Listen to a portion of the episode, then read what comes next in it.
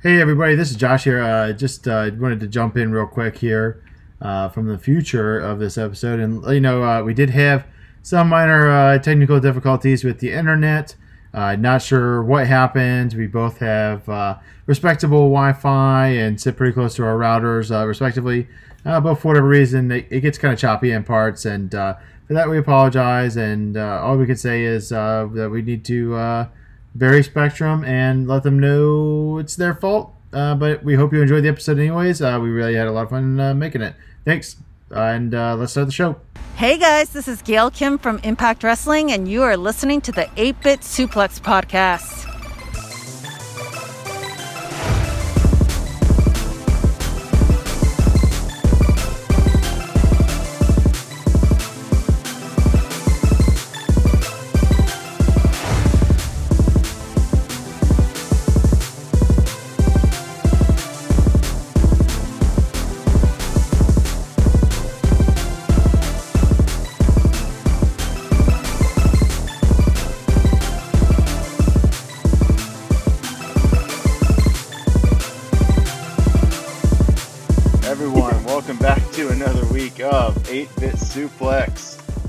Here uh, releasing on our normal time this week. Last week was a little bit busy, uh, both for me and, of course, for Code Gaviria X, Sandy Gaviria. How are you doing this week, Sandy? I'm good, Josh. How are you? I, you know, I can't complain. Work's been a little hectic, but you know what? We got Impact Wrestling. We got a special, uh, Yeah. you know, it's October now, so we're going to be talking about uh, one of the best uh, horror franchises to ever be made, and that's Capcom's Resident Evil series. Uh, if you didn't catch that from the lead in. Um, before we get to that, you know, I, there was a lot happening here on Impact this week, getting us set up for Bound for Glory, which is now uh, just about uh, a week away. Um, man, it, it feels like just yesterday we were talking about Sandy, I, how we didn't know how they were going to fill this six week gap uh, that they rocked out with uh, for Bound for Glory, but we're just about there. We are there, and I am I am freaking excited. Are we still doing the get together or what? Yeah, I think so. Uh, you know, I, I got the, the clearance uh, from uh, Colleen. So, uh, you know, party at my house, uh, unless Jeremy wants to open up the dojo.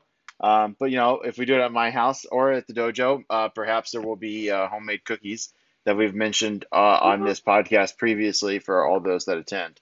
Uh, that's not an open invite to the listeners. I'm sorry. I don't trust y'all. Sorry, guys. You know, I know Sandy. I know Sandy washes her hands. I know Logan mostly washes his hands, so I think it'll be okay uh, to have certain people. You know, mostly. I mean, you know, hygiene is important. But uh, anywho, Yeah. Sandy, uh, you know, we start off uh, this week's Impact Wrestling with one of our favorite segments, the Moose Chronicle. Chronicles.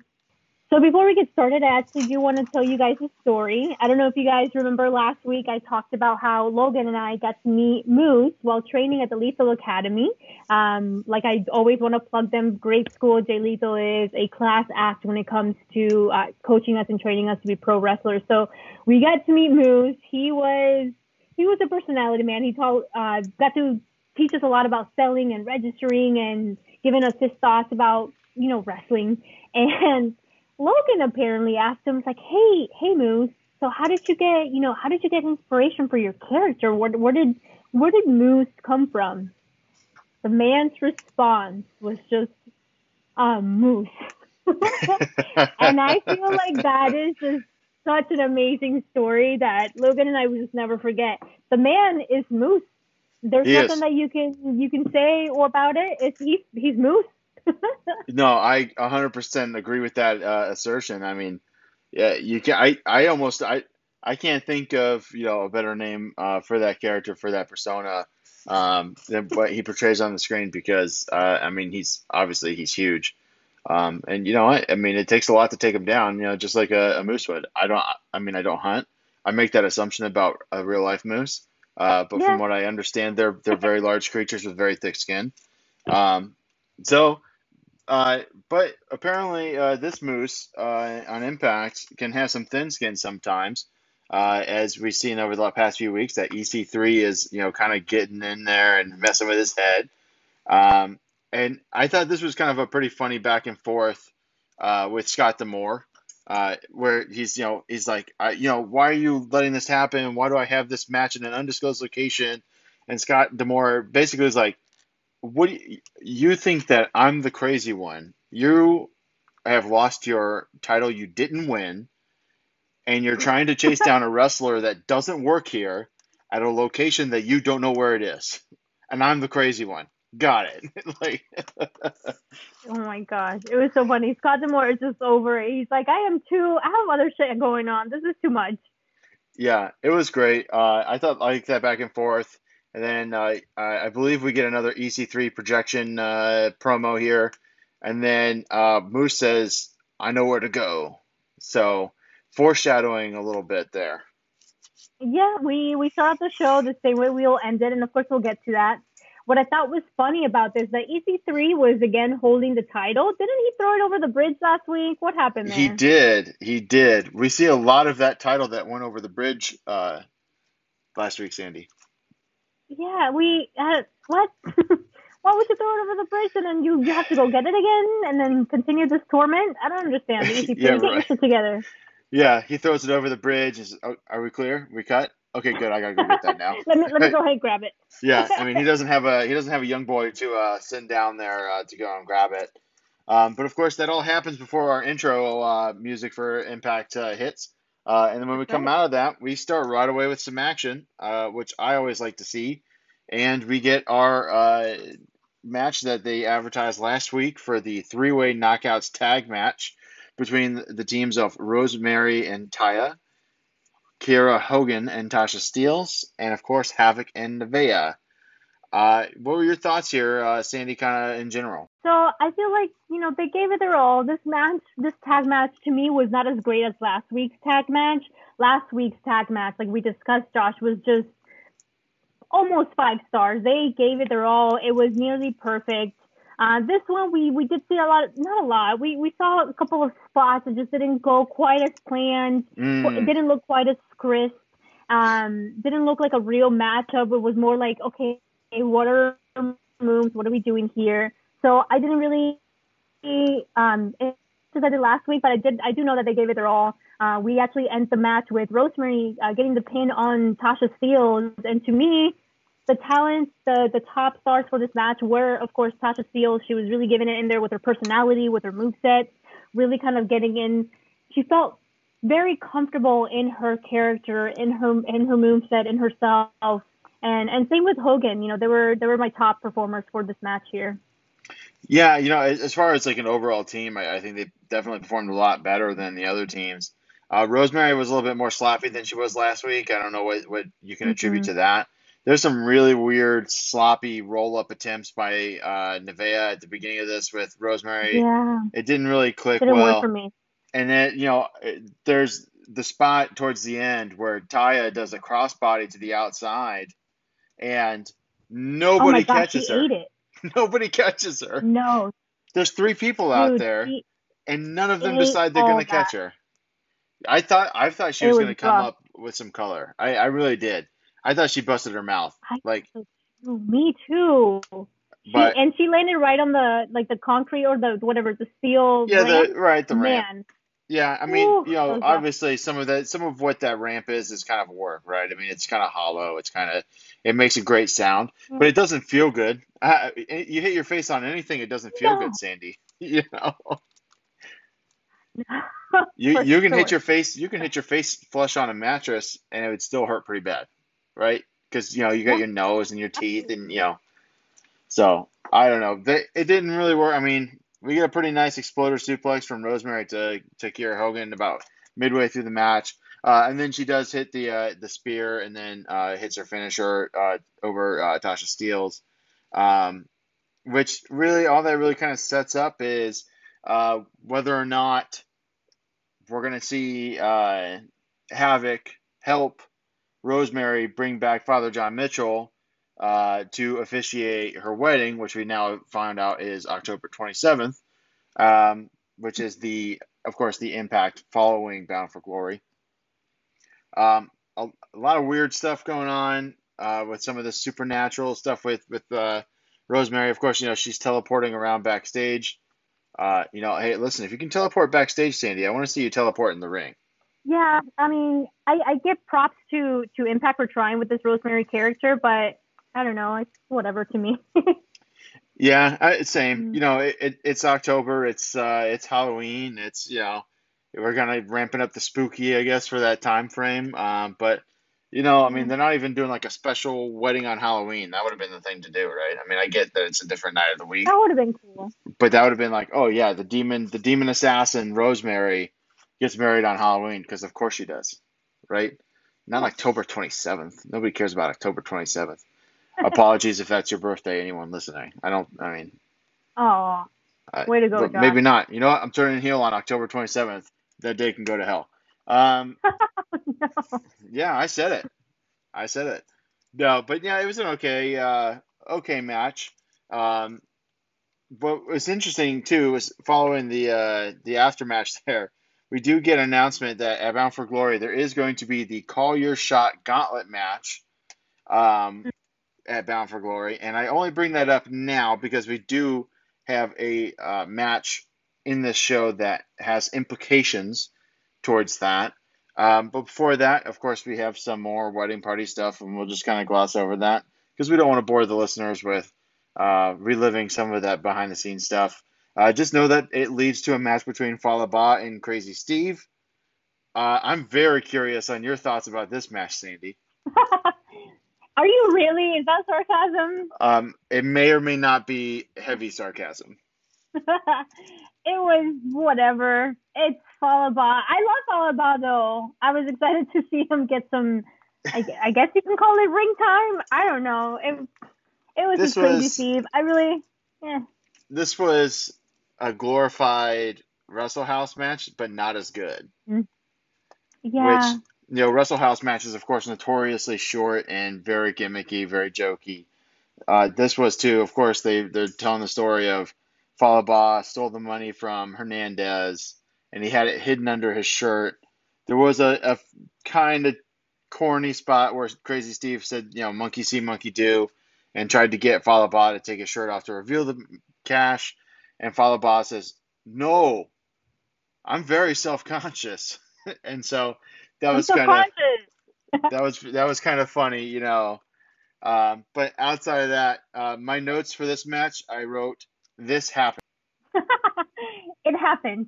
Yeah, it is I mean something. that's that's about all you can. That's about all you can see. Um, I, I'm I really don't have any other notes there, but uh, an interesting backstage segment happens next, Sandy, with uh, with Heath and Rhino. Yeah, so we find out that Heath is in the Call Your Shot Gauntlet match at Bound for Glory. Um, so here's the stipulation that we find out. So Rhino's, you know, he's hyping up Heath. He's like, hey, I got us an opportunity. You know, if either of us wins, you're going to get a contract with Impact Wrestling. And Heath is just freaking stoked, right? Right? Of course. You know, one of them just has to win, and he's he's hired. But uh, as Heath walks away, Scott D'Amore comes up and he says, hey, when are you going to tell him the the other part? So what we find out from this interaction here is that if neither of them win, Rhino is actually given up his own Impact Wrestling contract. That is a big stipulation there. What do you think, Josh? Uh, yeah, and, and you know, you know, we we are people that have watched wrestling for a long time, Sandy. Um, one of two things is going to happen. Uh, one is that one of them is going to win the Call Your Shot Gauntlet match, uh, which seems insane to say that you know Heath or Rhino would win a huge uh, gimmick match at a uh, you know their biggest show of the year in 2020. Um, or B, they come up with some other you know wrestling way to explain them both being there somehow because you know Scott D'Amore had a change of heart or oh you guys came so Yeah. close you know there's going to be something I, I I don't think either of these guys is going anywhere but I also kind of don't think either one's going to win the call your shot gauntlet match at Bound for Glory um but you know we'll we'll get to more of that uh, after this next match here So we will see. So all right. So next up, we have Kaleb with a K introducing Tenille Dashwood. So we find out from this introduction that she's actually going to be in the Call Your Call Your Shot Gauntlet match. Yep. And we also see right after her, uh, Tommy Dreamer's music hits. So then we find out that this is a 10 person, uh, per 10 person match. We have Tommy Dreamer, Brian Myers, Cody Deaner, Johnny Swinger, and Tenille Dashwood versus Hernandez, Cousin Jake, Alicia, Rhino, and Heath. Um, so yeah, we have Swinger and Heath to start, but of course, Swinger being the character that he is immediately tagged into Neil, which I thought was funny because she's outside, she's getting her pictures taken, Right. she's posing, she's like, I don't have to do anything, but she gets tagged in. And of course, we have Alicia, uh, she gets tagged in as well. Um, not the best performance here from Alicia. I think Alicia, she's she hasn't wrestled much, right? Yeah, it's been a while. So, you know, she's been around for a long time in Impact Wrestling. Um, but yeah, I, I don't think we've seen her in a uh, match outside of Wrestle House in quite some time.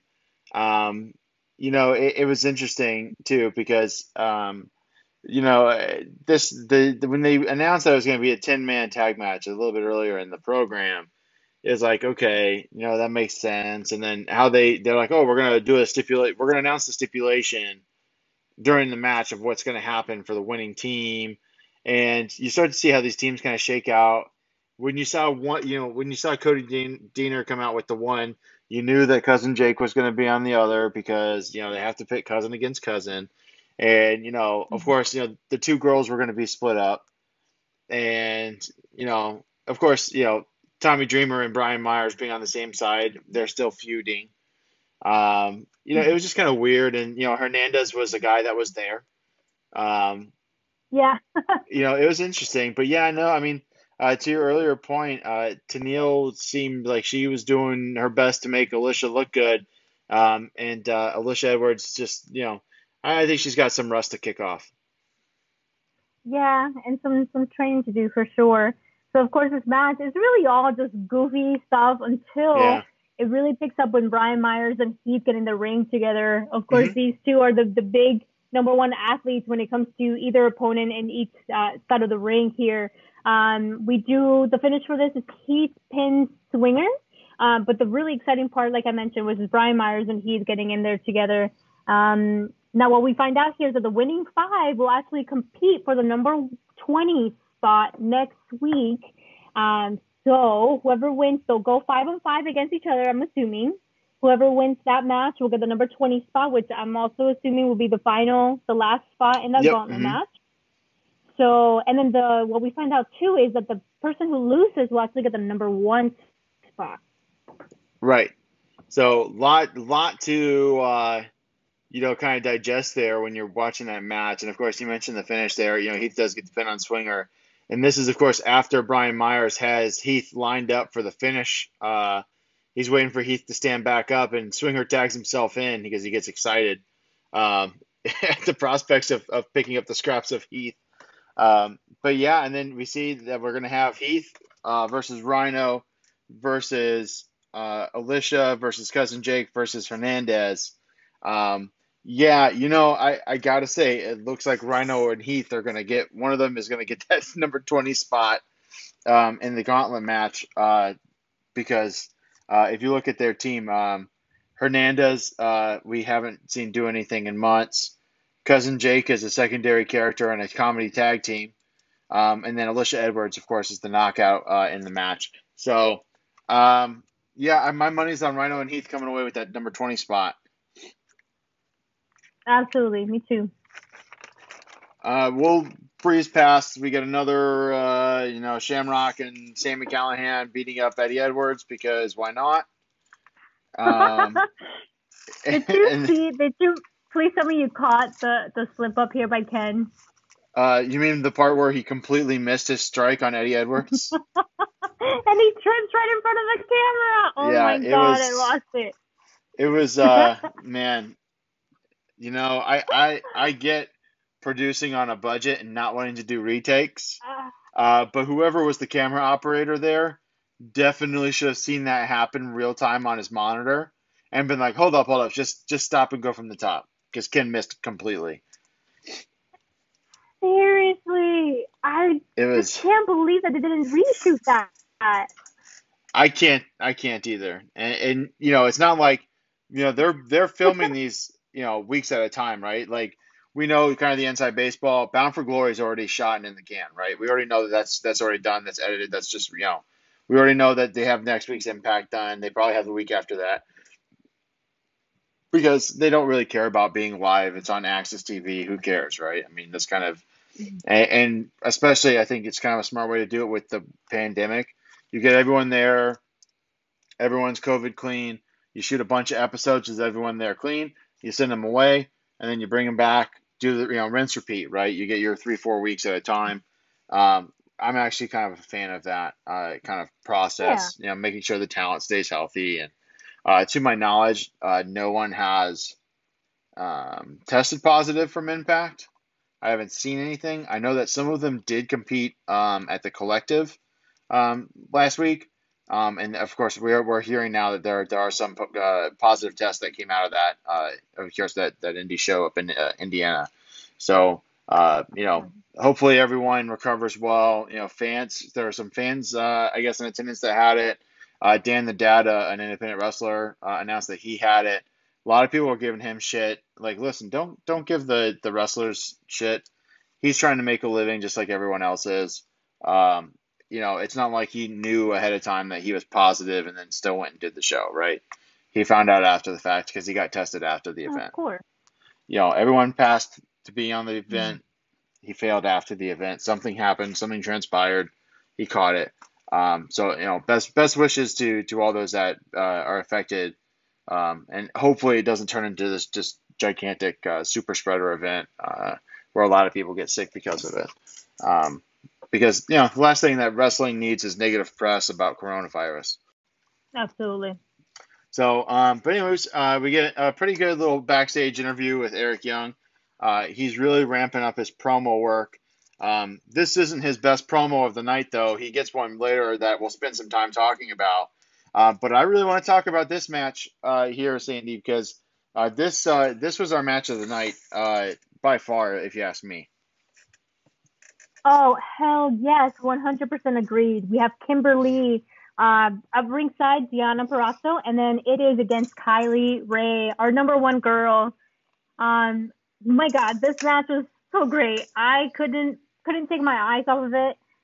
Kylie Rae is an absolute star, and yeah. you know I'm happy she's getting she's getting a chance on Impact to show what she can do, and in the Indies. But to me, it's like, oh my God, why isn't she in NXT or WWE right now? She should be at the top, the best of the best. She yeah. hands down is just absolutely killing it with her her facial expressions, her execution of her moves, her her believability of, of what she's doing. You know, she's not just going in there and just doing moves for, for no reason or just she goes in there with a purpose and it's a fight and it's a battle and she will give her give it 120% every single time. Yeah, and you know, and, and she was someone that, that had an AEW contract in hand. Um, and then mm-hmm. of course, you know, for, for what we understand, uh, what's been reported as, you know, some mental health things and, and some other stuff going on, she wound up, uh, leaving and then to kind of, I think to build back up to where she is getting those looks again. Um, you know, I know obviously AEW's said they have no you know ill will against her over it, and you know, whole nine yards. Um, but I, I think you know I, I don't think Impact is her ceiling. Obviously, um, she's someone that you know whatever whatever you as a performer believe the the top of the the mountain is um, for what you're doing. Uh, Kylie's gonna get there. I, I have no doubt in my mind about that. Um, you know, she's she's shows up on everyone's top wrestler list. Um, she, I think this was her best match from a character work perspective. Um, because even though she came out to the ring with her normal smiley Kylie stuff, right, there was a kind of tension to it from, you know, the fact that she, you know, we saw her snap last week. We saw, you know, how she reacted at Victory Road to watching Susie get her arm broken. And all those things I think are still playing in her head while she's doing this character work, while she's doing all of her smile stuff, while she's you know, doing her her penguin slide into the ring and, and different things like that. It just felt like there's just that little bit of tension that maybe not everything is all smiles there. Mm-hmm. No, and the tension, man, I I felt I felt I I it almost felt to me like I could feel her blood boil whenever she was in there with Kimberly because of the assault that they they did on on Susie the previous yeah. week. And you know, of course, having Deonna Purrazzo ringside, she was able to say, I know there's a threat there. I have to watch my ass because I know she's out there. But man, Yeah. the intensity in her eyes when she's going up against and Kimberly, man, she is a great talent too. When she's in there with somebody who can go with her, they, it's always going to be a great match. And this absolutely delivered. Yeah, and and you know, uh, it's we we talk about this all the time, you know, with Impact's knockout division. Um, but this top, the top of this division is is the top. Uh, if you ask me, uh, of really any women's division in professional wrestling, um, in in North America. I, I'm not going to comment on, uh, you know, like things that are happening in Stardom and things that I don't watch enough personally to, to form a a vocal opinion about. Uh, James Boyd, obviously from One Nation Radio, is a huge Stardom watcher, um, and he would argue that that you know half of that roster is better than anything that we see over here. Um, this isn't the show for, for us to kind of parse those things and and kind of you know analyze and different things like that. Um, but we what we see here is two women go out and have a really good match. Everything hit pretty hard. Um, and like you said, with the, the believability of what Kylie does, it, it reminds me a lot of, you know, when we talk about the believability of what Jordynne Grace does, the speed and the power and everything is there. And I, and I think Oh my god, yeah. historically with, with women's wrestling, there's almost like a, a back throttle, right? Like you'll have to ease up a little bit because you can't show the hit. You can't, you know, look like you're getting roughed up because, you know, even going back to the diva era, right? You still had to look like a diva when you were done wrestling. You couldn't really hit people. So I think for me at least, uh, from a North American viewing perspective, seeing women like Kylie Rae um, and Jordynne Grace go out there and just really just pummel each other, um, and it's kind of refreshing to see, you know, them kind of take the brakes off, if that makes sense. Absolutely. That is my favorite when I can, you know, what's funny too, because when I, when I train, um, at my school, you know, sometimes like I love the women's wrestling where it's like, man, you don't have to hurt each other, but God, make it, make that contact, make it Right. seem like it's a real fight. That to me is what makes women's wrestling now so different compared to like what you were saying back in the, in the diva era back long before where it was just two models going in there and pulling each other's hair. You know, Right. we want to make it seem like it's a fight, which is what like even just wrestling with with men. You know, if if, it looks too core, what's what's Will Ospreay saying that it looks too choreographed? It doesn't look like a real fight, right? Even though he's an amazing athlete, that's Right. a big critique. That it's a fair critique. You know, if you're looking in there like it's a choreo- choreographed dance routine, then it's not going to look like a real fight. Right. To me, wrestling, my preference, because wrestling is so subjective, anyone can say, hey, I like the choreographed stuff. I like the goofy stuff. You know, everyone has their own preference. But to me, the more it looks like a real fight, like a real battle, that's what's going to grab my attention. That's what's going to make me just adore that wrestler. And for that reason, man, Kylie Rae, even just in the way that she runs, she runs like she means it. Like, oh, I need to Yeah. get from this point to this point to hit this move. And it's not just like, I'm going to run here to make sure that I'm on time for this move. Like, no, she runs. Right, you better be it. on your Yeah. guard so that she can do her stuff. Yeah, it, it, for sure. And, and I think too, like, you know, like you said, like selling that believability that you're in a fight. You know, she comes out, she has her big bow, she's all smiles. By the end of that match, that bow is gone. Oh, her hair is switched it. completely disheveled. She's just mm-hmm. covered in sweat because she's working her ass off. Her face is flushed. It looks like she was in a fight. And it does not detract from her look. I have to say Not at all. objectively speaking, right? And and not even saying like, oh, look at how hot she was. No, I'm saying her presentation is still A plus start to finish, and it's not. There's no detraction from her losing her hair bow or her hair come her ponytail coming out. None of that detracts from it. It only adds to the effects of, you know, we want to suspend disbelief when we're watching professional wrestling. And if you watch two people, and this is men included, go out there and just you know kind of do like you know they said uh, you know and and I share the same criticism of Will Ospreay that you do. Uh, the rest of our network does not. Um, but you know, a friend of the podcast, Zach Porter, is is a uh, and my, my soon to be brother in law. He is uh, one of the biggest people that says, uh, you know, what's the difference between a Will Ospreay match and every kung fu movie you've seen that came out of Hong Kong? So, um, I wouldn't go that far Hmm. personally. Um, but there is, like you said, there is some criticism to doing the or you know the over choreography, not making it look like a real fight. Um, but you know, not to not to talk more about Will Ospreay because I really don't want to. Um, but you know, great match out of Kylie, great match out of Kimberly. Kylie does get the win here with the smile to the finish. Um, and you know, I we haven't seen her win with this uh, since we started doing the podcast. Um, Oh, that's but right. she really, really, I, and actually, I thought it showcased her technical ability somewhat with the way that she rolled through some of these uh, attempts of Kimberly to get to the rope uh, to kind of sell that, you know what, hey, Deonna's a good technical wrestler, but so am I. Um, and then she really wrenched up on the submission.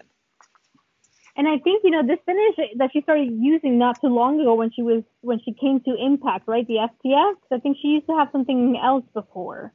If I'm not Yeah, mistaken. would, she would kind of end with that super kick. Yeah. Okay, gotcha. Well, she took my finish, but she made it look awesome. Uh, I, was really sad actually when I saw her do like an S. I, I forget when it was. This was before we got to do our podcast, and I was like, I love Kylie Rae, and then I see her do the freaking SDF at an Impact match for the finish. I was like, damn it! No, I was so upset. I was like, that's gonna be mine, man. What's up? Hey, Oh, listen, listen. it's okay. It's I, okay. I, you know what? There's, there's, I think there's plenty of room for for two uh, badass women doing SDFs. I don't think that you need to worry about it. And you don't call yours, the, you know, you don't call yours the smiles to the finish. So uh, I think you know there's there's You know. there's room, right? You know, it's not like you know somebody does a Tazmission and then Taz gets all bent out of shape. Like, hey man, you can't do my move. You know, whatever. That's it's true. it's professional wrestling. There's there's only so many moves, right? There really are. You know, but it's about doing it well, and you do it well. So oh, uh, thank you. you're welcome. We get Kylie, of course, doesn't let go of the smiles to the finish, and that leads to Deonna uh, super kicking her off of Kimberly. Uh, but then what was interesting was that Deonna tried to beat her up, and Kylie almost no sold that super kick and just whipped the shit out of Deonna Purrazzo. that was that extra sizzle. That was to me the chef's kiss. She got her hands on Tiana and just said, "Screw you! I'll see you about Yep. the glory." yeah, that that post angle, uh, you know, it's too often we see the heel just, oh, the stupid baby face is getting angry. I'm gonna just go pummel him now, and we just watch the heel beat the baby face to a pulp, and then we're left to go, oh, okay, well, the baby face is gonna win now at the pay per view because they got the beat down. Uh, but when you do it this way, I honestly don't know where this is gonna go now, Sandy. I know it's gonna be a good match, idea.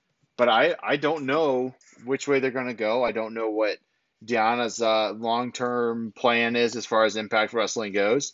Um, you know, we know she's friends with a lot of the people in AEW. Um, so, you know, I hope she sticks around Impact because I enjoy watching her every week. Um, but listen, we've always said the Impact's not the ceiling for a lot of these people. Um, it's a great place, I think, to go and get your reps and get some TV time. Um, but when it's time, it's time. Uh, I thought Deonna was misused before in, in WWE. Um, and I think if she went to a place like AEW, she'd be uh, really a pillar for that women's division uh, to grow on. So, you know, we'll see what happens Yeah. long term. I don't think she's signed a long term contract or anything with Impact. I think she's on a show by show. Um, so we'll see how it goes. Um, but, you know, kayfabe reasons uh, included, I honestly, I have no idea which way this match uh, is going. It's been kind of a 50 50 book. It is. They're keeping us on our toes, but I really do hope it puts the uh, the strap on, on Kylie Rae. Yeah, I you know she's been racking up a lot of indie belts uh, this year, um, rightfully so. I actually did go back and watch the uh, Warrior Wrestling Stadium Series match uh, where she does win the Warrior Wrestling Women's belt off of Tessa Blanchard. Um, you know, pretty good match. Oh, no. But I will say this: the the canvas on the ring because it's outdoors, and they're the main event. That thing was so slippery. Like there was a, a spot where Tessa Oh. goes to drop kick her in the back. Uh, Kylie is draped over the middle rope, almost kind of set up and like for to receive a six one nine. You know what I'm talking about? Mhm. And Tessa runs to go and just do a drop kick to her back, and she slips uh, going to do the drop kick, and just I mean she kicks the shit out of Kylie Rae's back. Like when I Oh. when I saw it, I was like, oh god, that hurt. Like that was bad, and it could have blown out Tessa's you know knee or her ankle. Um, you know, I, I I believe that was earlier on in that stadium series, so hopefully they figured out a way to um, keep that safe the whole night um, because that night it, it was not. Um, but you know, so Kylie, you know, hey, she's ready to add another belt though. I think she's ready. Hell yeah, I think so too. Uh, you know, speaking of uh, people that believe they're ready for the belts, uh, why don't you uh, listen? This is a couple of giant men here uh, wrestling. Uh, Sandy, why don't you take us through this one? For the next match, we have Doc Gallows. He comes out with Karl Anderson, and we have him against Madman Fulton.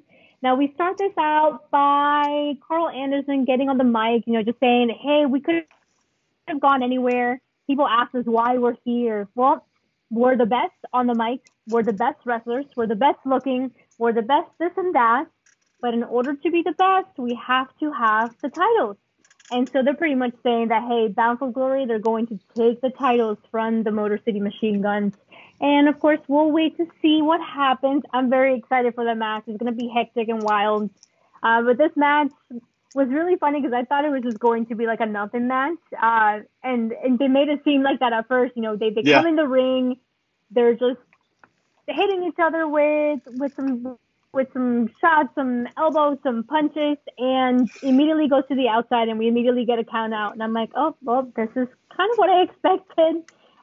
And I thought it was going to be it. But when they come back from the commercial break, we find out that the match will be restarted, and it's going to restart as a no DQ, no count out match where we see them just beating the hell out of each other with all kinds of weapons and chairs and post signs, and it was just a battle.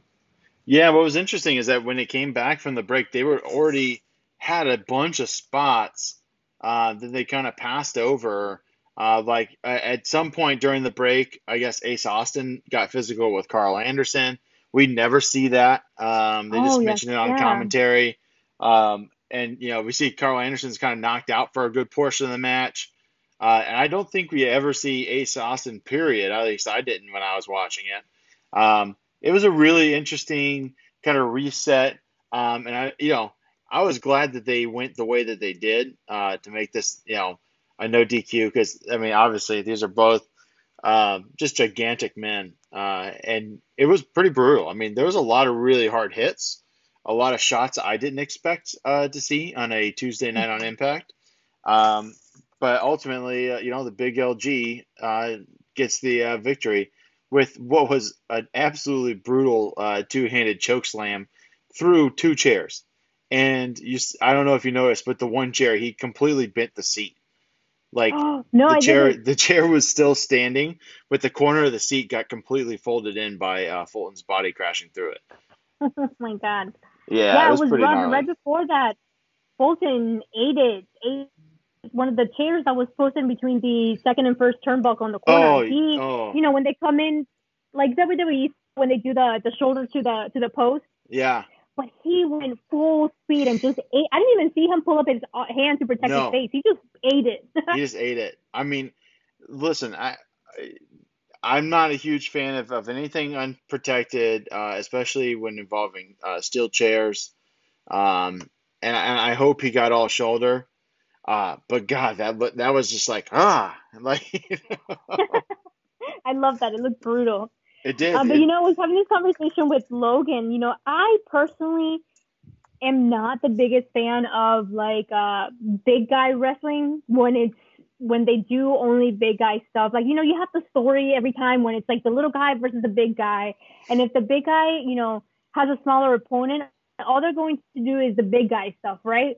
Slow pace, just slam here, slam there, this and that. And to me, that's that can be kind of boring. And you know, we're always excited when the little guy kind of gets in there and gets in all the action. yeah, But when it's you know two big guys working like big guys, it can be very boring. Which is why I thought this match was going to be just count out and that's it. So I'm glad they restarted as a no DQ, like you mentioned, because then after that it gave them an opportunity to to explore and just really beat the hell out of each other and really show something more interesting than just two big guys going in there and being slow and just no excitement and you know the same old stuff.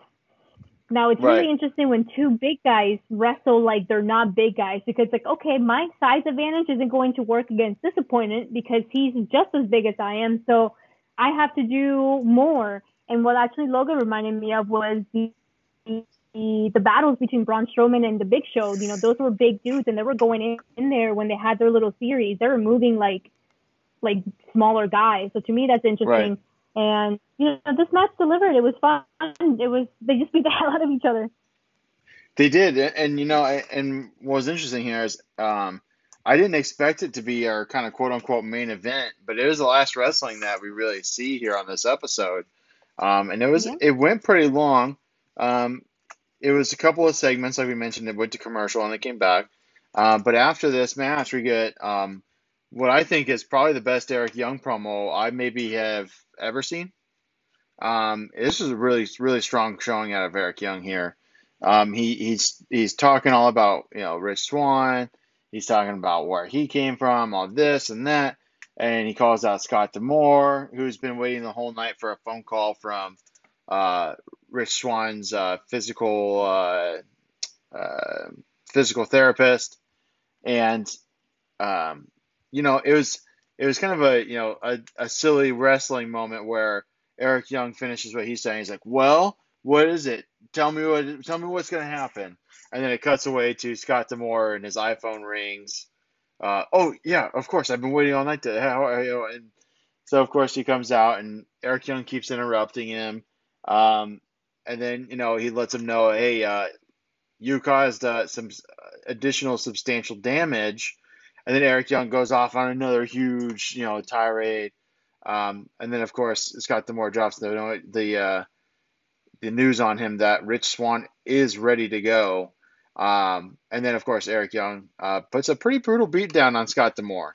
We saw Scott D'Amore get beat up a little bit, uh, but now we get to see some of that wrestling training that Scott's had in the past.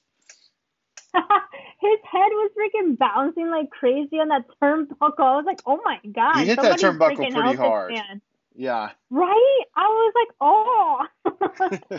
and then he was just laying on the boots on him. It was, whew, it was rough. I was like, is somebody gonna come out and help this poor, poor man who has no business being in there right now with Eric Young?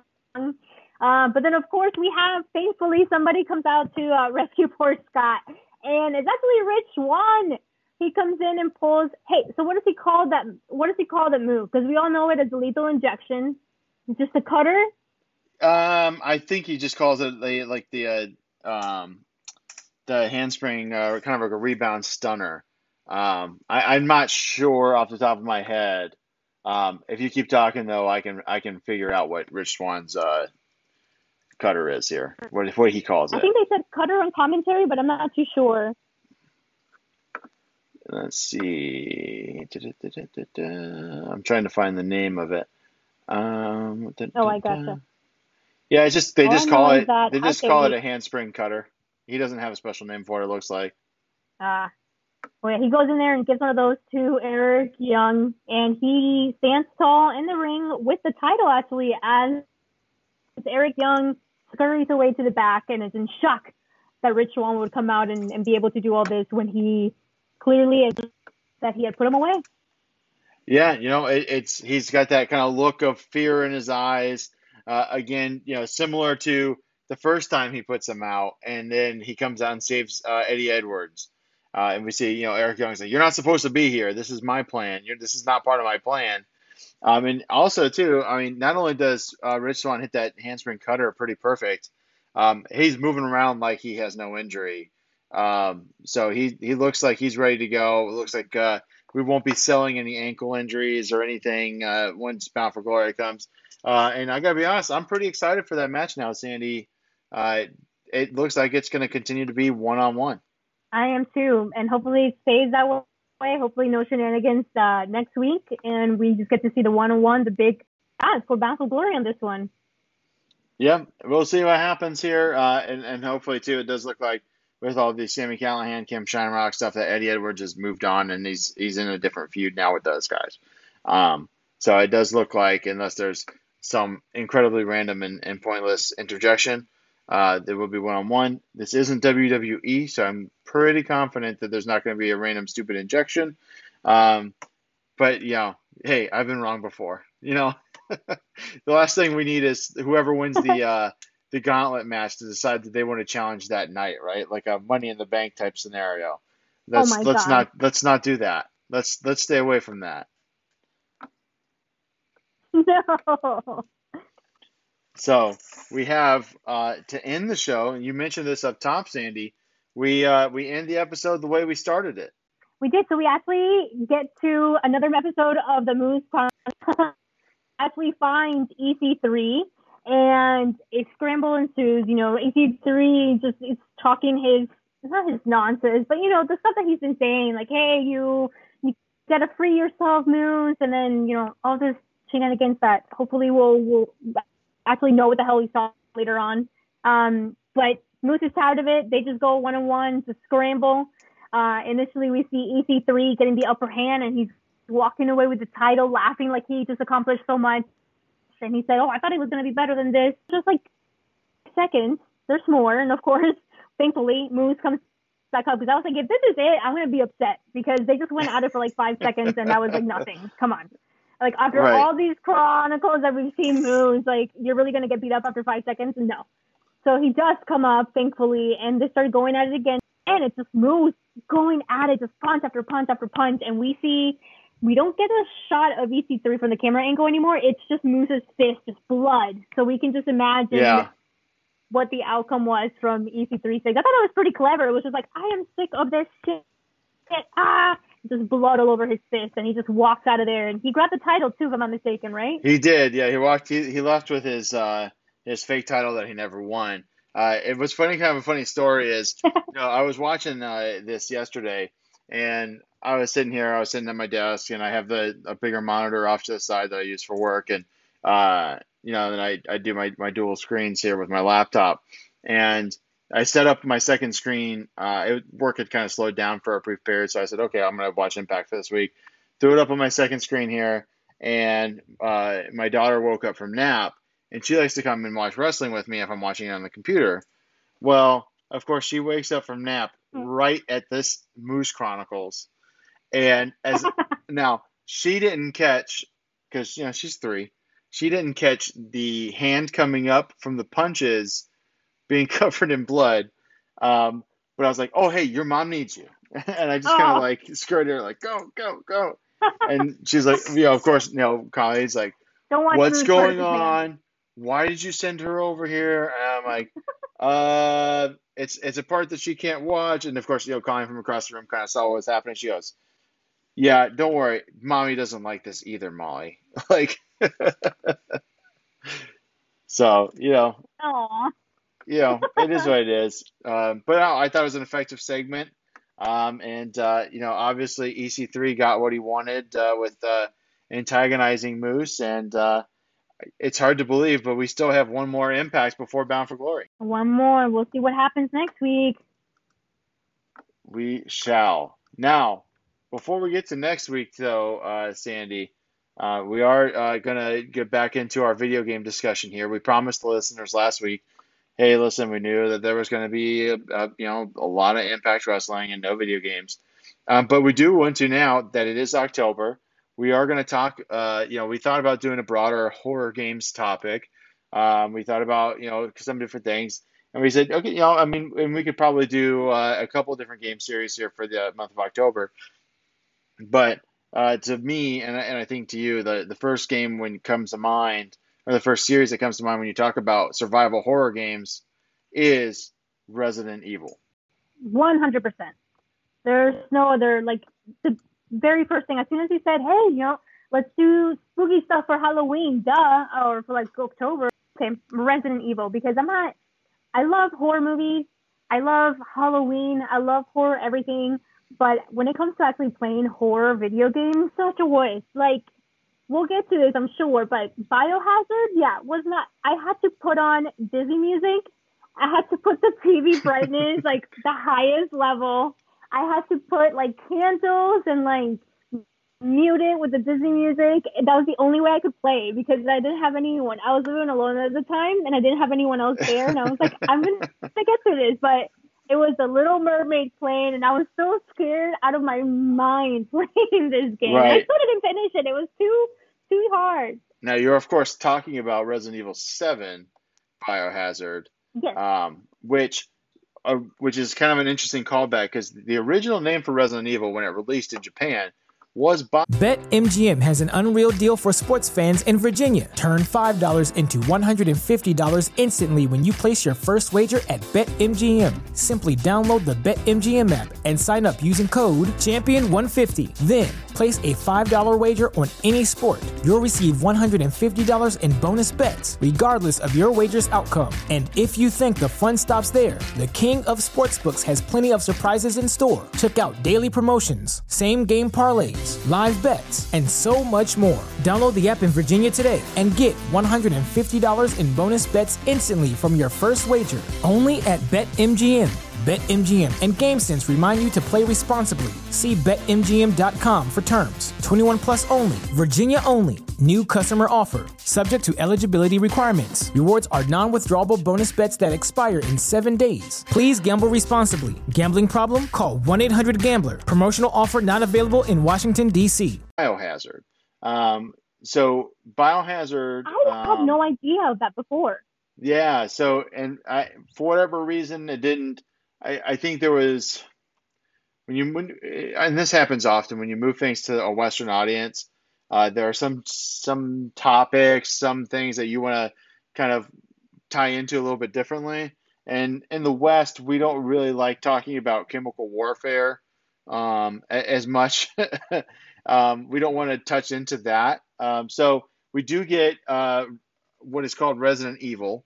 Um, of course, it is because of the mansion uh, that you spend the entire game in um, that you get the Resident Evil, right? It's the Spencer Mansion.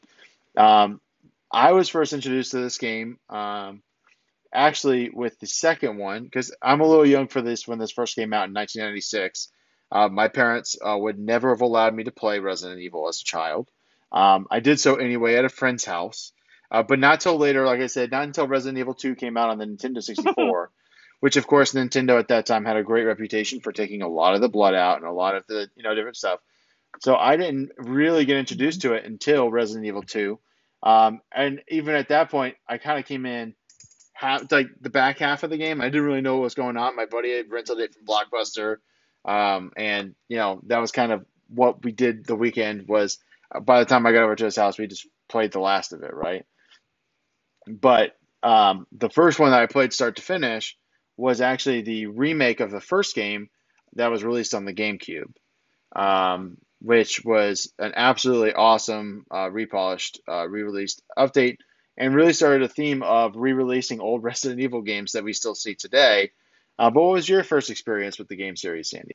Just like with you, I think we're in the same age group where we maybe we just by only like a couple of years missed the very first Resident Evil on the PlayStation. And of course, me being like the number one Nintendo person, I was I had to just support it when it came out for the Nintendo 64, and that was my Right. first memory and, co- recollection of uh, Resident Evil. So it was that Nintendo 64 version, and I was so little at the time, and so I would just play. I think we had like cousins that would just come over and play because I couldn't play it alone otherwise. I remember just being so freaking petrified of I, I don't know what they're actually called, but the the creatures that come through the windows that Yes, I with the those remake I actually lick- got to experience that fear again. Oh yeah. So those are called lickers. Those fucks. Yeah, they are they would ruin my life when I was little. yeah, absolutely right. And and it's one too. Like if you don't have the shotgun, you're completely screwed. Like you have to have something with some kick Oh when you my fight god, those you're things. done. Yeah. It- oh, you have your nine millimeter. Good luck. Just run into the next room and, and try and open a door, right? And and was was Dude. crazy too about the aesthetic, right? When you play this, when you play the first games, um, they are a fixed camera angle. The controls are very difficult to get used to at first because forward always moves you up on the joystick moves you where your character is pointed. So you're you're constantly moving on this axis of you know turning your person and then moving forward.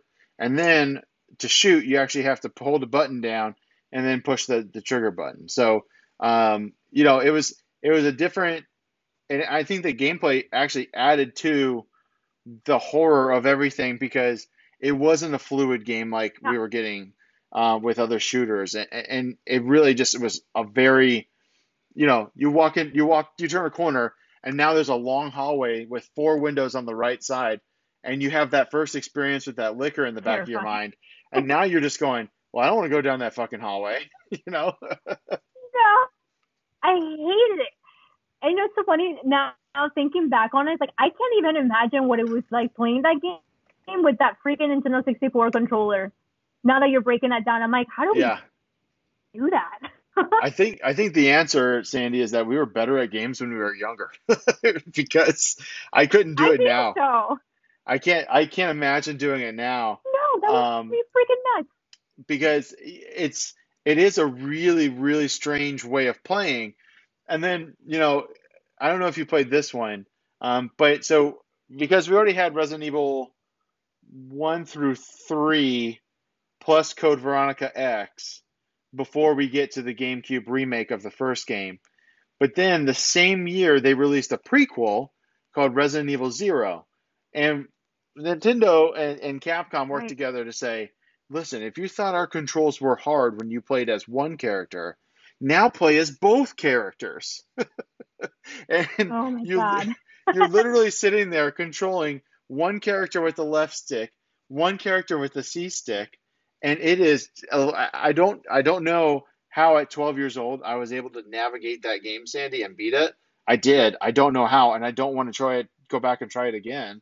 Um, but yeah, I don't. Did you ever play that one? I did not. So thankful. I would have gotten my ass beat. Yeah, I can't even imagine doing that. it, it is so weird and so hard to get used to that you're just kind of like, well, I know. mean, this is it, right? You're just kind of rocking and rolling with it.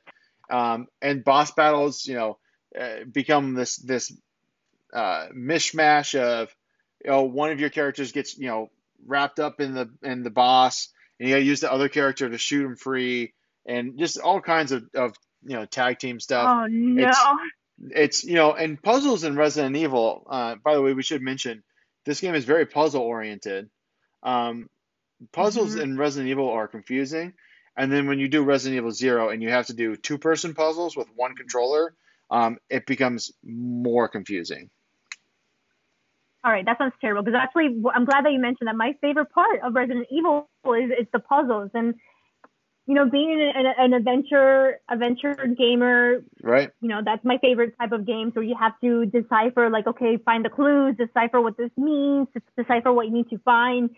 Some games make it very easy for you to solve that, so it doesn't feel like a challenge. But I feel like the Resident Evil games are really good at keeping it so that you still have to explore everything and, and have that adventure on your own to decipher, okay, what to do next, where to go from here.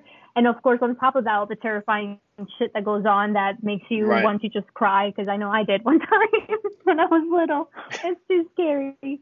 yeah you know and, and and there's you know there's certain things like you know like oh god i'm going to solve this puzzle and something's going to pop out and i'm going to have to fight it or you know like uh, in the original resident evil you go by a uh, you know a giant uh, aquarium and you're just like oh fuck this is not going to go the way that i want it to right and then there's like a fucking there's a there's a, a zombie shark right like you're just Mm. it's just total like Ah, right exactly. that sounds like a nightmare. What game is the shark from? that's in the original one yeah In the oh god, nope. That would Yeah. have freaking. I would have turned off the game right then and there if I had played that one. I don't know what it is. I think I don't know if we've talked about this before, Josh, but like sharks in video games, I don't know what it is. I have such a freaking fear, especially in games like I think we may have briefly touched up on it. The the weird freaking shark in uh, um Ocarina of Time in the laboratory. Mm. Do you recall that when you go to the laboratory? Yes, yes, um, I remember that. Yeah, and it's just like you go down there with your steel boots or whatever, and then you look to your left, and then there's a freaking shark behind the this like jail thing. Right. It doesn't move. It doesn't do anything. I But can't tell you how startling. terrifying that Yeah. shit was to me. And also the shark in Donkey Kong for the Nintendo 64. There's a shark in there. Oh no, not the shark. What was it? The eels. Man, I don't know. Sea creatures in video games freak me out. Is what I'm saying. So I'm glad Well, I didn't play the first one. yeah, I mean, I think, and, and not to get off on a tangent about you know water levels and and and sea creature enemies, um, but I think games have always wanted and have always had this idea of, man, we need to have underwater cool stuff happening, right? And haven't really figured out to actually make it feel right in a video game sense to have combat underwater, especially with you know like sharks and different things. Um, and this is going to sound horribly silly and stupid, uh, but probably the game that does underwater combat the best is Ecco the Dolphin for the Sega Genesis, because you are also a sea creature. So, um, Oh, that's But- funny. yeah, not again, not to get off on a tangent about water, but you know, uh, water levels have been in games for as long as we can remember. They're not going anywhere. Um, and though this wasn't technically a water level uh, in the original Resident Evil, it is a uh, there is a walkway that if you don't time it correctly, the shark, and at least in the GameCube ver- version, the shark can uh, leap up on the uh, walkway and bite you, um, and and kill you. So, yeah, it's kind of rough. Nope. Nope. Um, but so you know, after Resident Evil Zero uh, does take place uh, also in the Spencer Mansion, kind of at different times.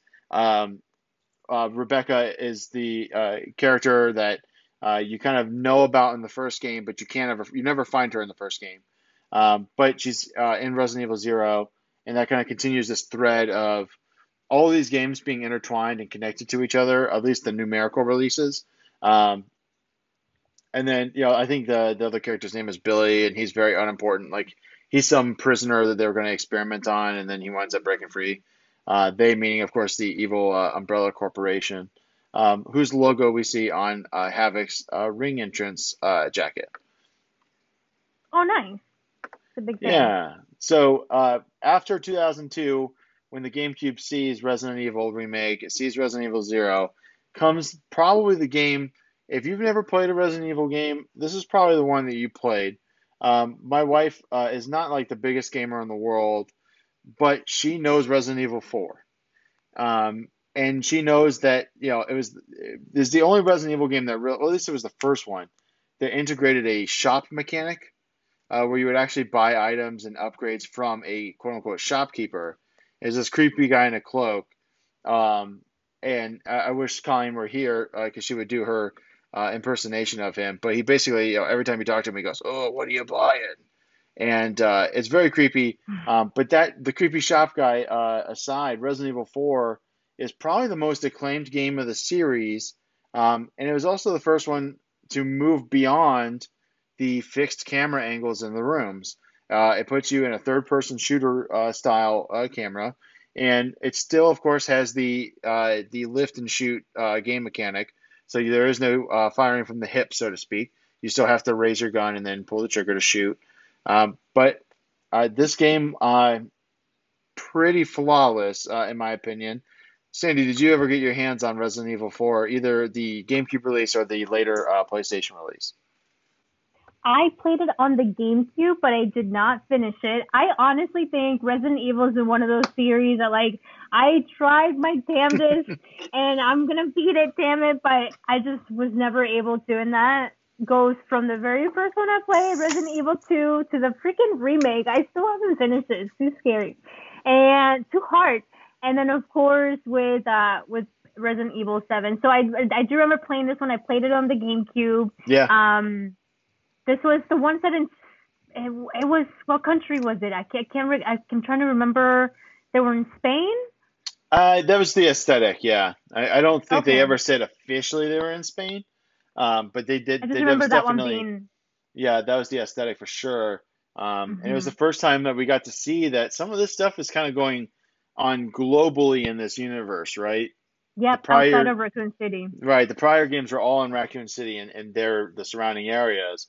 Um, And this was a few years after as well, right? When it comes to the storyline of it, it was a few years after in a whole different setting, so it was very new in that sense. Like, oh shit, like this has been going on for for quite a while now, and it's like you mentioned, global. Right, exactly. And, so you have this one going on. Um, you know, Leon is for the uh, protagonist in Resident Evil 2, so we have him back here in Resident Evil 4.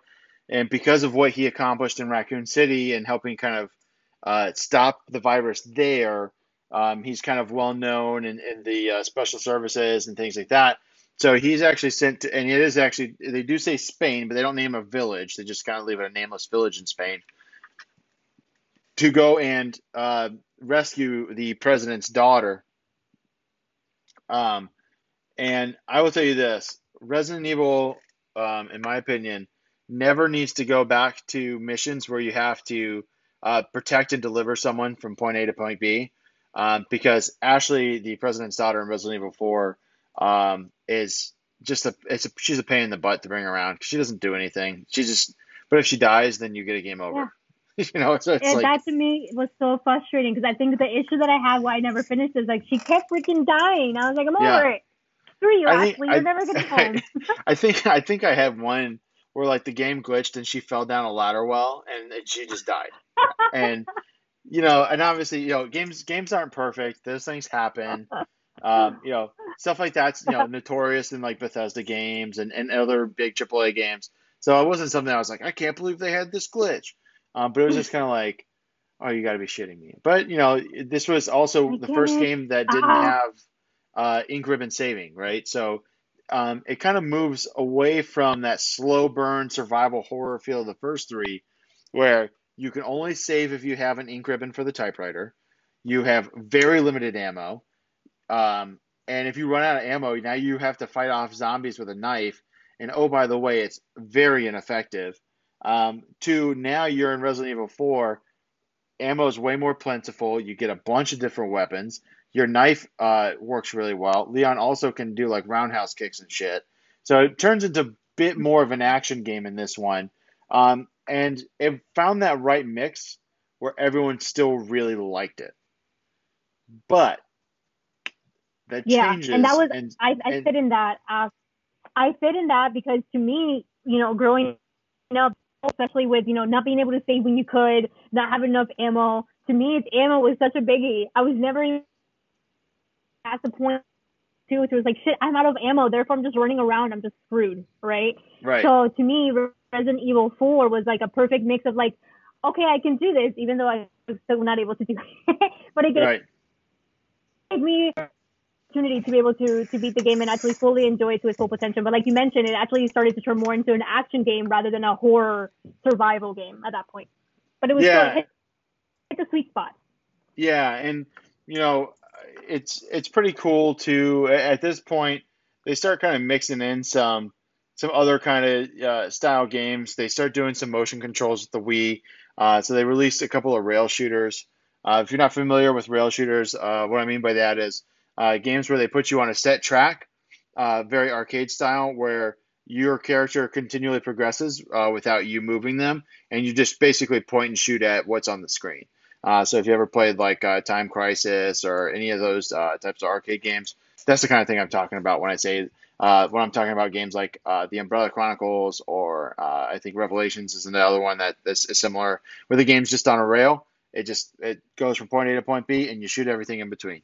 Um, but it's a kind of, they use those to also catch you up on story you might have missed.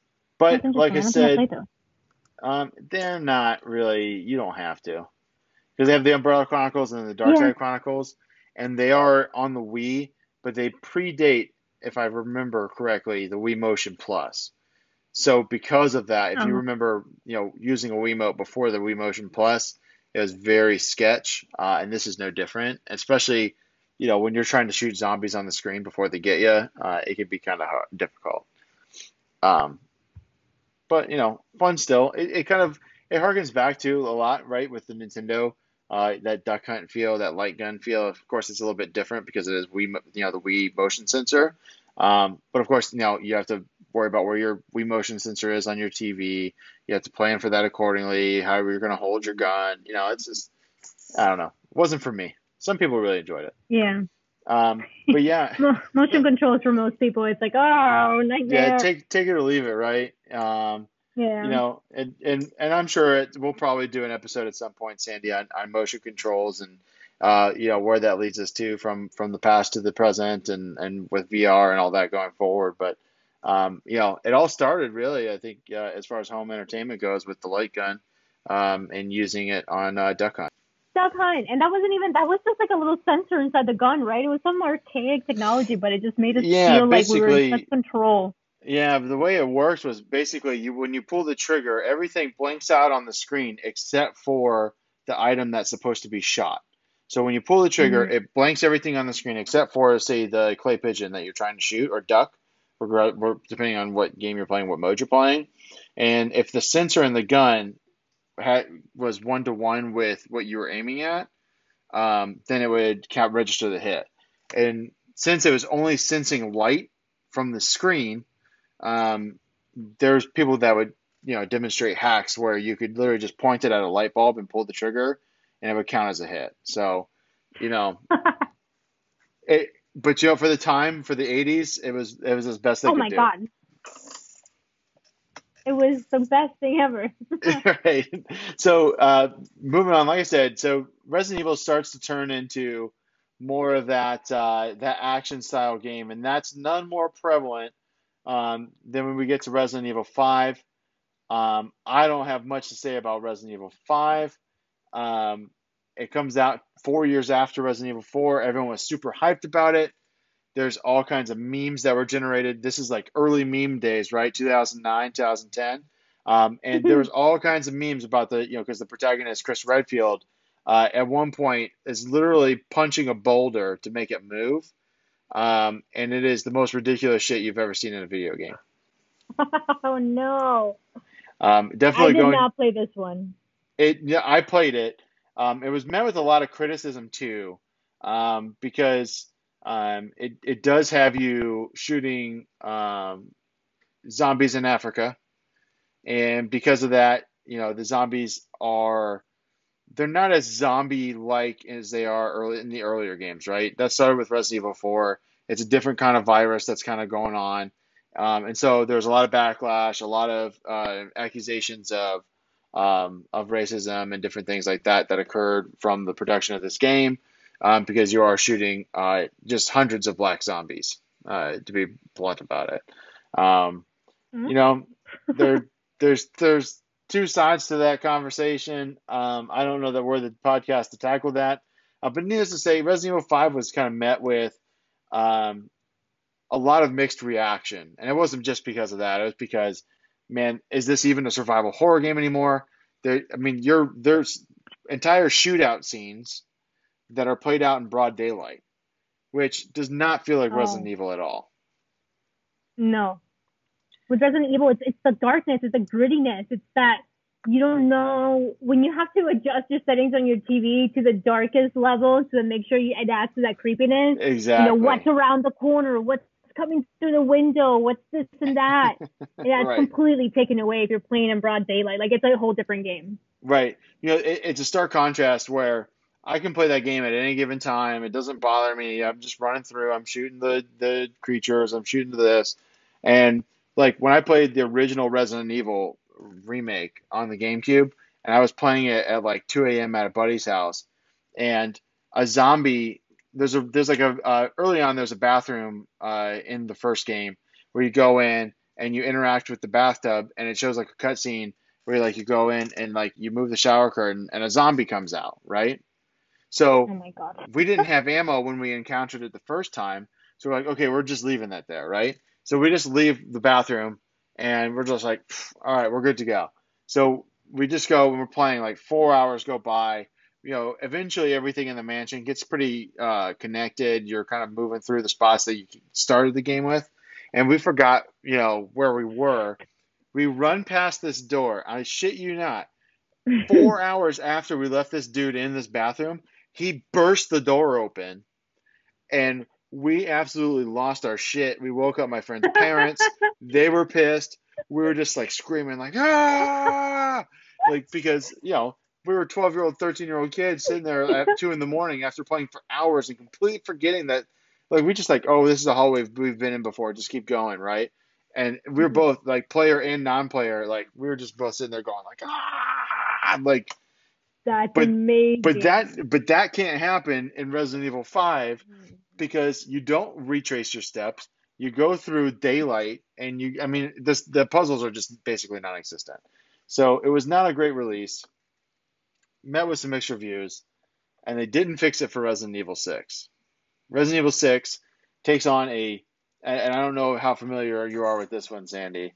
Uh, but basically, this is the PS3, Xbox 360 era, and you ex- you have basically, like we talked about, we started seeing okay, there's a virus in Spain, there's a virus in Africa that Chris Redfield uh, encounters, and now with Resident Evil 6, we see that it is completely global. Um, a large portion of it, uh, I believe, takes place in China. Um, there's stuff that takes place in Europe. There's stuff. It's all over the place. Um, and you play uh, as there's three different playable characters. I want to say, if I recall correctly, and they're actually three separate stories. And each story has its own secondary character also. So they really tried to blow this out big and do a huge global thing. Um, and it's the lowest rated uh, numerical release of Resident Evil. Oh.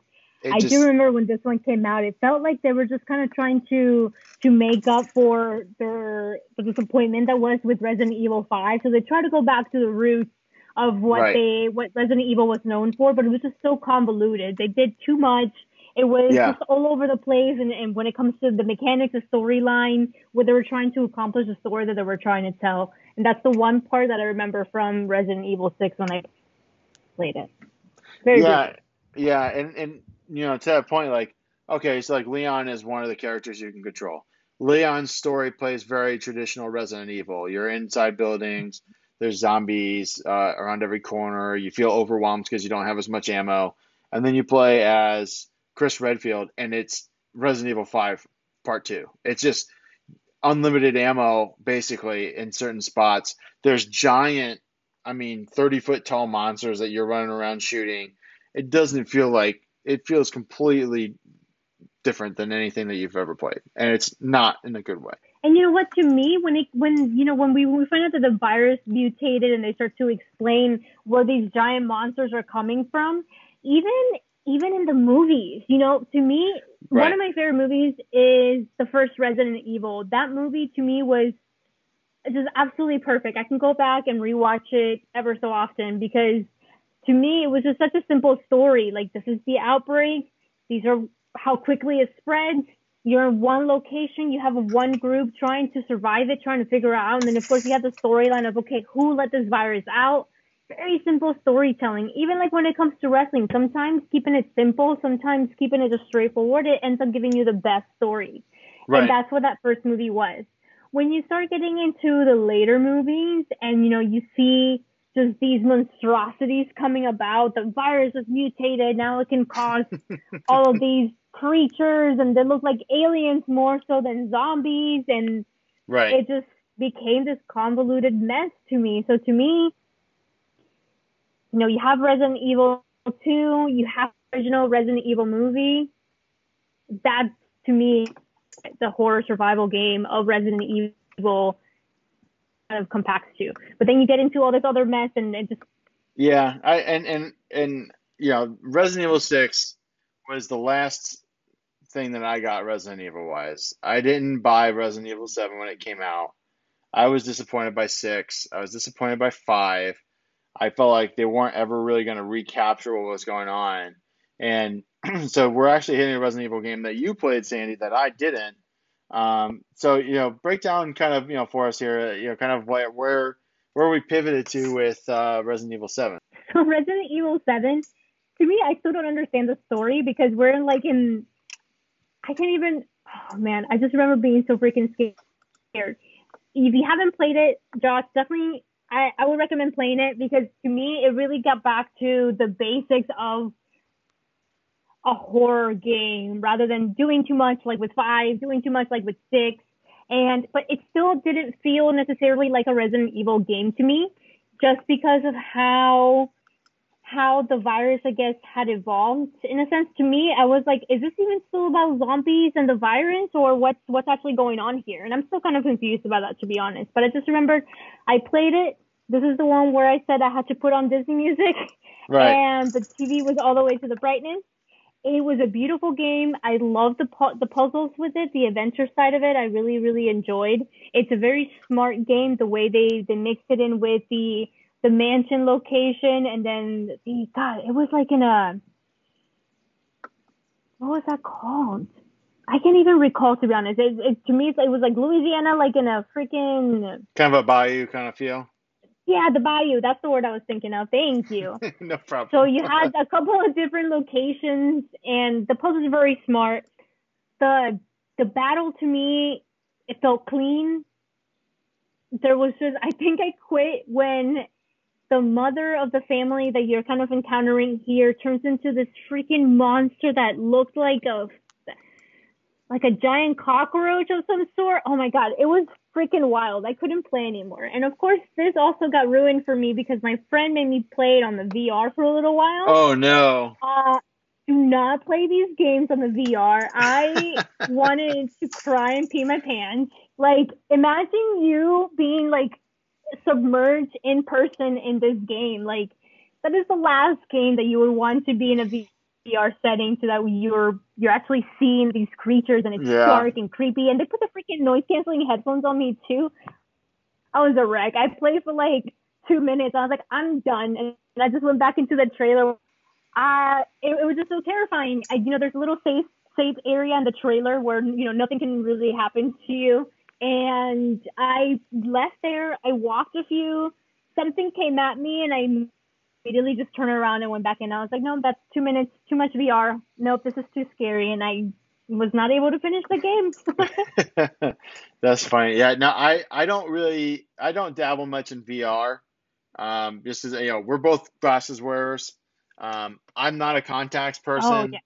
I can't do contacts. I can't touch my own eyes. It's a weird thing I have. Uh, so basically, anytime I do anything uh, that requires me to not have my glasses, I just kind of say, well, I can see good enough. Um, but that doesn't really work with VR. VR, you kind of have to be able to see, uh, you know, everything. Um, so if I ever work up the courage to uh, to put in contacts, maybe I'll I'll dabble with VR. But VR is not for me right now. I tried to put on an Oculus, and the the person, uh, the Oculus sales rep said, "Oh yeah, it'll go over your glasses, no problem." Um, and then I broke my glasses in the store, so it, Oh was no. not. Yeah, that person felt very, very, very bad, and I was like, "Listen, man, I, I've been needing new glasses. It's not a big deal." Like, eh, but uh, I'm sure that person was like, "Oh my God, this person's gonna complain. I'm gonna get fired. I'm gonna, I'm so screwed." But oh you know, we we've both worked retail. Uh, you know, I yeah. it's We're, we're never. I'm I I know it does same thing like I you know if I go to like Publix and I ask the person like if I go to the deli and it's like that closing hour I know first of all like they hate every facet of me being there so I'm gonna be like super nice because I worked at Subway that was my first job and I know like I'm trying to break down things I'm trying to put things away trying to prep for the next morning and then that customer comes in and orders seven sandwiches I will Oh, never be like, that person it." I will Me never be that Oh my person. God. Oh, I fit. I I just No. I ordered one sandwich and it wasn't even for me tonight. It was it was for Colleen and and it was like nine o'clock and they closed at ten and I was like, I'm so sorry for being here. And I'm really sorry for being up and they're like, oh yo, you're what time is it? I'm like, oh, it's like eight fifty eight and they're like, oh, you're nowhere near to to the worst person that we've ever had. I'm like, but you didn't say I wasn't bad.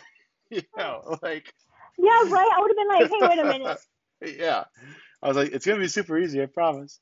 Uh, but anyways, uh, only one other uh, numerical game to talk about with the Resident Evil series, and it hasn't come out yet. It's one of the big launch titles for the PS5 and uh, the Xbox Series X, and that is Resident Evil Village, uh, which we've learned is Resident Evil 8. Did you watch this trailer yet, Sandy?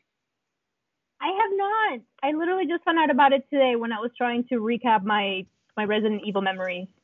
so it is when I was watching the PlayStation launch event, um, they they showed this trailer without any introduction, telling us what it was, um, Mhm. and then you know there's like werewolves, there's like creepy ladies, and I'm just like, okay, this is kind of cool, like a, a new survival horror game. And then uh, at the end, they have the splash title where it shows where it writes village, and then the the V, the I, and the two L's turn yellow, and then it says Resident Evil underneath it. So Resident Evil 8 Village um, is the new game that is coming out. Um, I'm interested to see kind of if it goes back. It looks like it's a little bit more uh, survival horror. Um, the early the early hands-on that people have been seeing, uh, they say it reminds them a lot more of Resident Evil 4. Um, Mm. so fingers crossed, um, and we'll see how that one goes. And this to me, so I'll have to watch the trailer, but from what I'm reading about it directly, of course, it's you know the numerical release uh, directly after Resident Evil 7 Biohazard, so it has to a little bit from that plot that we see there. I still need to go back and, and finish that game and see how that ties in with uh, Chris Redfield and the Umbrella Corporation, because to me it was just like, holy shit, some crazy shit went down here in uh, Louisiana, and this family is just possessed more than anything. when I was playing Yeah. that, I was like, what the hell? Because again they don't look like your typical zombies that you think okay resident evil zombies. Right. it's, it's gotten more into the whole like it says like biohazard where it's like okay you're not going to turn into just a zombie and you're not just doing this anymore. It's it's something more. It's this virus Yeah. that's evolving that's causing all types of havoc in the world. So josh you need to go back and play biohazard because i thought that was such a really well done game and I need to replay it and actually finish it this time. And we need to get ready for Resident Evil Village. Oh, I'm excited. Yeah, that'll be good. Yeah, and, and I do need to go back and play that one. It is actually currently right now uh, on PlayStation Now. So if you have a PlayStation Now subscription, uh, they added it for the month of October. I think it's going to be slated to be on there until through January, I want to say, uh, which probably takes us through the release of Village. Um, yeah, I mean, I, I'm excited to see kind of uh, where the series goes. Uh, I know we've talked a little bit about kind of like, you know, looking at the, the cultural impact that Resident Evil had you know, you mentioned the movies. There's been like the animes that have come over uh, that are more, you know, stylized with, you know, um, with Leon and Claire and, and different characters uh, from from the previous games. Um, you know, I, I think because of Resident Evil, we were able to see other games, other horror games, really be successful. Um, we saw, you know, another big contributor that was the Silent Hill franchise, um, which I don't know that we'll cover that in depth. I'm not too familiar with that whole series. I played a couple of them, um, but you know, I think we can suffice to say that they played a huge part too uh, of that survival horror uh, genre. Uh, but Resident Evil to me kind of almost served as a revival, you know, pun intended, uh, of the zombie genre um, in our popular uh, culture here. 100%. You know, from there we have countless of zombie movies. Um, you know, the Resident Evil movies that we discussed earlier, but not only that, but you know, you get into The Walking Dead. You get for Yeah. for a good 10 years there, zombies was all that we would ever talk about, and they were the ones who were the most successful when it comes to video games. I am thinking of one right now. I don't know if you ever played it, Josh. ZombiU, the the zombie horror I did not- of the Wii U. I did not play that one. Um, I had friends that did and liked it, and that was actually a Wii U launch title, if memory serves. It was, and it was a, a brand new IP for Nintendo going into into um into this genre of video games for the release for the Wii U. And I I was one of those geeks outside in 2012 in line for the midnight launch of the Wii U, and I had my and I got it with the ZombiU.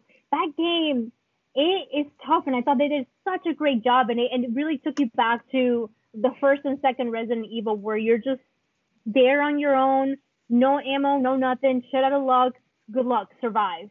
And Right. that's exactly, and it, it was such a good, it was a very well game, well, very well made game. And for those few of us that did actually buy it and enjoyed it, it was top notch. And of course, it's really sad that not a lot of people got to really um, witness and, and, and kind of explore that game because, you know, the, the mishaps that the Wii U had, but it was such a fun game and you know they they gave it their all with that. But pop Yeah. uh, pop culture with zombies, it it blew up. Well, you know, too, I- and and I don't think Nintendo's willing to re uh, retouch that franchise. I, I think you know, ZombiU is going to be kind of a thing of the past and where it is. And if you want to play it, you're going to have to buy the uh, Wii U disc. Um, but you know, I think about games too, like The Last of Us. Um, I don't know that a game like The Last of Us gets greenlit as a AAA title um, if we don't have you know 20 years before that of Resident Evil games. Um, I mean, you think about it, we we're coming up on 25 years of Resident Evil. Uh, we'll hit that in March, um, which is is something that it's kind of mind blowing that you know we're talking about. Oh, you know, Mario's been around for 35 years. Next year's 35 years of Zelda. Well, we're coming up on 25 years of Resident Evil, um, which is uh, to me, I, I remember a really remarkable thing in and of itself because, uh, you know, horror genre games aren't supposed to continue to last that long. We've seen Silent Hills not making new games. Uh, any of the other ones, you know, Fatal Frame had a couple of games, but these are kind of onesie twosie, and they just kind of they're done. Um, but I think it mm-hmm. speaks volumes to the investment that Capcom has made in that story. Um, they've had some games that we didn't touch on that weren't as successful. Games like uh, you know Operation Raccoon City, where they tried to give you a different angle of you know being the bad guy, being a member of Umbrella Corp, and doing you know it was a time where squad based uh, you know Rainbow Six style uh, shooters were very popular. So I don't blame them for trying to do something like that. Um, yeah. But you know, for the most part, these games are very successful. They're very well made. They receive critical success, and also you know consumer consumers love them too. Um, the gamers, you know, anytime a Resident Evil game comes out, we flock to them. Um, so you know, I, I look for for more good things in the future uh, as 25 years of Resident Evil uh, 25 years. I can't believe it. I honestly, when I was reading about that too, I was like, has it been 25 years already? And my mind was kind of blown a little. Bit. Yeah, I mean, when you talk about uh, the the the game series that have been around since '96, I mean, how many are left? How many are still making games in that same series from '96? I mean, you see Mario, you see Zelda, um, Metroid, Castlevania sometimes uh, it comes out with some stuff, but we haven't seen a Metroid mm-hmm. game in a long time. We haven't seen a mm-hmm. Castlevania game in a long time. Um, but we still get Resident Evil on a pretty regular release schedule, uh, at least as frequent as we're getting Zelda and Mario games. So, um, pretty remarkable for a third-party publisher. Um, I'm looking forward, to, like I said, to see what kind of what happens next. Um, but before we get away from uh, from this episode here, Sandy, uh, what do we got? What do we got uh, wrestling wise? Uh, I know you had, you had a wrestling show you wanted to promote. I do. So wrestling's been a little bit quiet now. We do because of the pandemic. Now we are seeing some independent shows kind of getting back out there and decipher how we're going to put on shows for for the audience and, and being the safest possible. Tampa Bay Pro, we're not quite there yet. Unfortunately, the building that we run out of is a government building, so they haven't opened their doors just yet. We're trying to find alternatives, but for now, we're actually putting uh, older shows that we have done um, on the FITE TV app. So if you have that, make sure you download it. These are absolutely free shows. You can also go to on a computer, FITE.tv or of course, if you have like a browser on your PlayStation, on your Xbox, I know that's what I use, my Xbox, and I just put in there FITE TV on the browser. Um, we have a free show. It actually just dropped yesterday. Tampa Bay Pro Wrestling episode 20. It's one hour of action featuring um, the origin of the Tampa Bay Pro Wrestling Heavyweight Championship. We have a great fatal four way with Troy Hollywood, David Mercury, which is actually one of the coaches from the Lethal Academy. He's great technical wrestler uh, versus Ryan Ocean and Rhett Giddens. We have a great battle between Hunter Law and Brandon Law, and a tag team showcase between the American Outlaws and the Dirty Blondes. If you haven't seen the Dirty Blondes before, definitely check out their matches. They are so great. They're so fun to watch uh, live. So definitely, definitely check that show out. We have it available on FITE TV for absolutely free definitely check that out and give us a, a good rating. And hopefully, we'll be able to put on more shows on there for you guys. And hopefully, we can get back to having live shows. Maybe you guys can come see us, or we'll have more content up for you on FITE TV. Awesome, yeah, and and you know, kind of like you said, there's not as much uh, independent wrestling to promote. Uh, you know, I mentioned earlier the Warrior Wrestling stuff was really good, um, but I'm gonna go a, kind of a different angle and talk about the video games I played this week. Um, and I actually, uh, this is not a new game um, so to speak. But it is a game that was removed uh, from the servers and then completely put back together and then relaunched.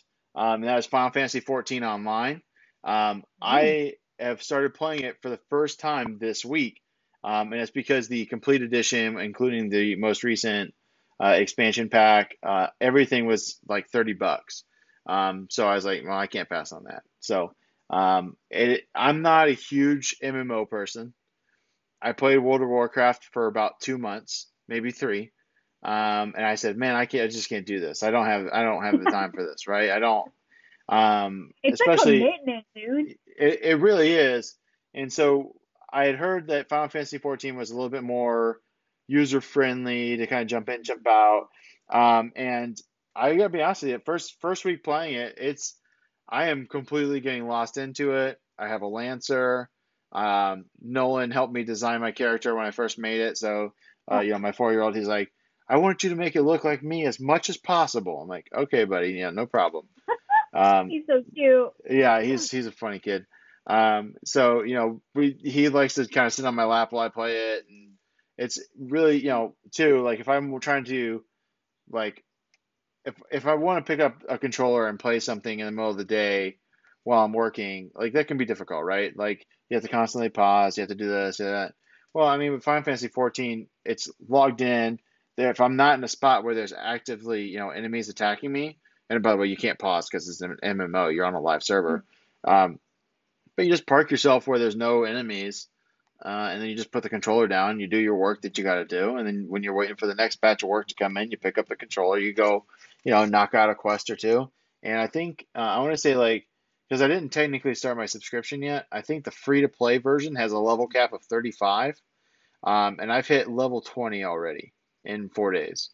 So yeah, I played kind of a lot. So yeah, Colleen's like Colleen's like if I have to have an intervention with you about this game, it's not going to go well for you. and I'm like, you won't, you won't. I promise, I promise. Um, so uh, yeah, so I've barely played it at all today.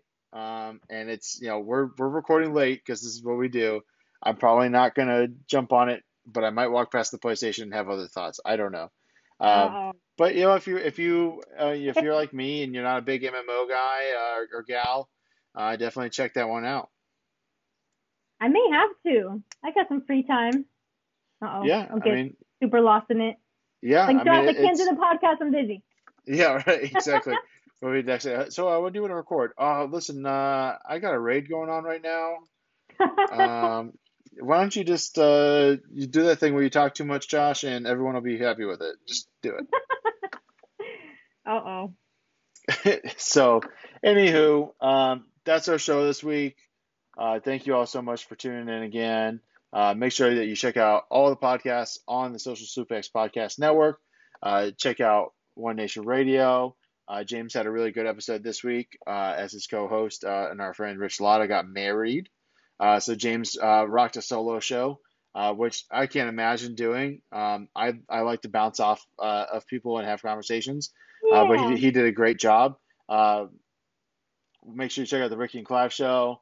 Um, Keeping a strong style, grown men watch the shit, the Grave Consequences podcast, all things elite. Um, you know, all kinds of great content on the network.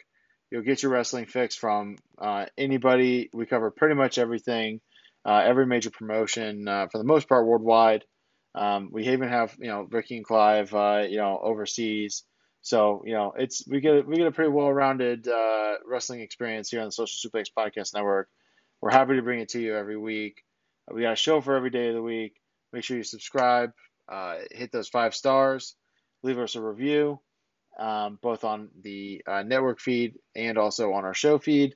Uh, you can listen to us on Apple Podcasts, Spotify, Stitcher, Google Podcasts, Podbean. Uh, I haven't found one that we're not on yet, Sandy. Have you? I have not. We're everywhere. Everywhere, including ProWrestlingTees.com slash Social Suplex. Definitely check that out. Um, you follow us on Twitter at 8-Bit Suplex. Uh, you can follow our uh, network at Social Suplex.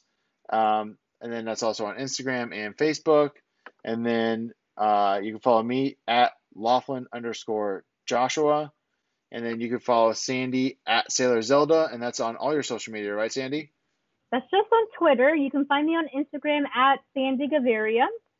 And don't forget, guys, you can win some good free stuff, some cool geeky stuff if you reach out to us and let us know or give us suggestions as to what video game topics we should cover for our following episodes. So we have lots of uh, free goodies that you can win. Hit us up on our social medias, like Josh just said, or hit up hit us up on the email as well.